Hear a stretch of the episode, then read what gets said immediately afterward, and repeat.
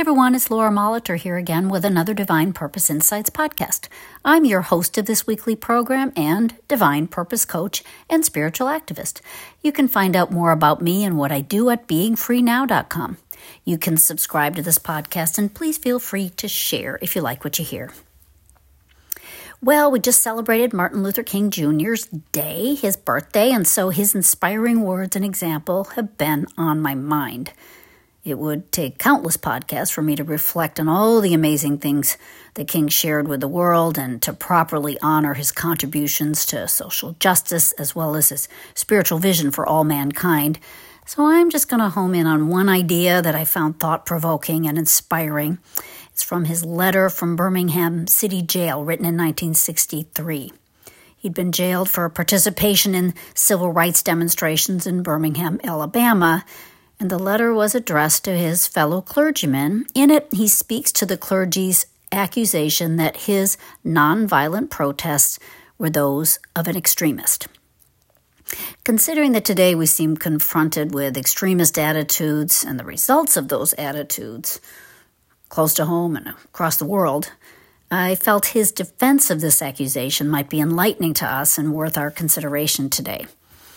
An extremist is defined as a person who holds extreme or fanatical political or religious views, especially one who resorts to or advocates extreme action. In his letter, King expresses how he was first disappointed that his actions of nonviolent protest in response to discontent with the unfair way blacks were being treated was being seen as a form of extremism. But then, in this deeply thoughtful letter, he comes to this revelation and shares it. Here's the quote that caught my attention. As I continued to think about the matter, I gradually gained a bit of satisfaction from being considered an extremist. Was not Jesus an extremist in love? Love your enemies, bless them that curse you, pray for them that despitefully use you. Was not Amos an extremist for justice? Let justice roll down like waters and righteousness like a mighty stream. Was not Paul an extremist for the gospel of Jesus Christ?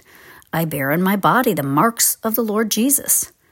Was not Martin Luther an extremist? Here I stand, I can do none other, so help me God. End of quote. And then Dr. King asks an important question, the one I'm asking myself and ask you today. Here's what he writes to his fellow clergymen.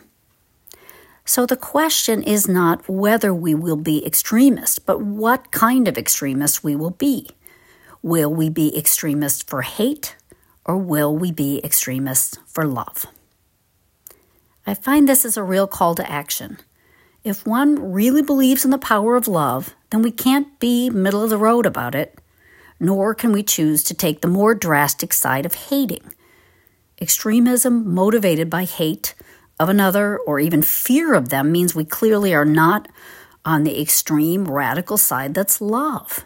We're on the opposite side, and that side is not only extremely dangerous and possibly injurious to others and ourselves, it's essentially without real power. So, to be extremist for love means we, to the best of our ability and with all our open hearts, take the side of love in everything we do.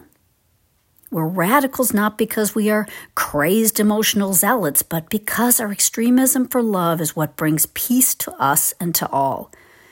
It evidences the definition of the word extreme as utmost or exceedingly great in degree. It takes the highest road it can take, stands on the greatest power it can stand on, goes deep, wide, and completely in the direction of love alone. Mary Baker Eddy was a spiritual visionary and truly an extremist for love, taking a radical stand to follow Jesus' example and to help others to do the same. Here's what she had to say about the practice of love in her miscellaneous writings, 1883 to 1896.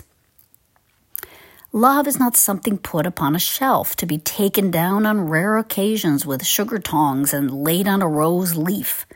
I make strong demands on love, call for active witnesses to prove it, and noble sacrifices and grand achievements as its results. Unless these appear, I cast aside the word as a sham and counterfeit, having no ring of the true metal. Love cannot be a mere abstraction or goodness without activity and power.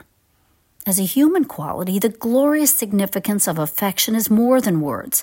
It is the tender, unselfish deed done in secret, the silent, ceaseless prayer, the self forgetful heart that overflows, the veiled form stealing on an errand of mercy out of a side door, the little feet tripping along the sidewalk, the gentle hand opening the door that turns toward want and woe, sickness and sorrow, and thus lighting the dark places of earth.